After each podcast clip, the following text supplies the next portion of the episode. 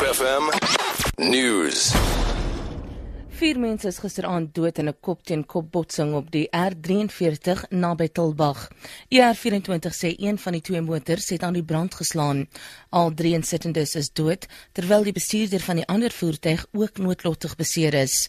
Die oorsaak van die botsing word tans ondersoek. Dit bring die dodetal op die provinsie se paaie vir die naweek te staan op 18. Die wêreld se grootste vervaardiger van kernbrandstof, Westinghouse, gaan appeleer teen 'n hofbeslissing wat weier om die tenderproses vir 'n 4 miljard rand se kontrak met Eskom weer oop te stel. Westinghouse, wat deel van die Toshiba korporasie in Japan is, beweer die tenderproses om die Kuiberg kernkragsentrale in die Wes-Kaap van stoomkragopwekkers te voorsien, is onder verdenking. Die Hooggeregshof in Johannesburg het sy aansoek verlede week van die hand gewys. Die Franse maatskappy Areva het die kontrak gekry om 6 stoomkragopwekkers te vervang.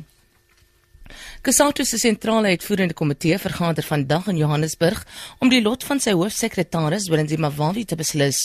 Die komitee soek antwoorde van Wawi oor waarom hy die vorige vergadering geboikot het.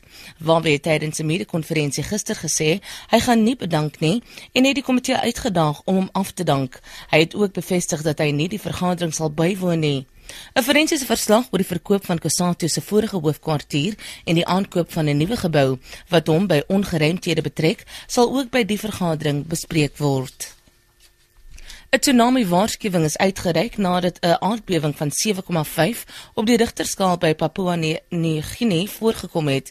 Die Stille Oseaan Waarskuwingsentrum het gewaarsku dat duinings van 3 meter hoog aan die kusgebiede van die Papua en Solomon Eilande kan voorkom. Twee naskokke van meer as 5 het ook voorgekom. Geen berigte van skade of ongevalle is aangemeld nie. Op valute markte verhandel die rand teen R12.4 teenoor die Amerikaanse dollar. Die Britse pond is R17.88 sent werd. Die euro kos R13.8 sent. Goud verhandel teen $1193 fyn ons en die prys van Brent olie is $56.5 per vat. Vir Groep FM nuus, Alexander Rosenberg.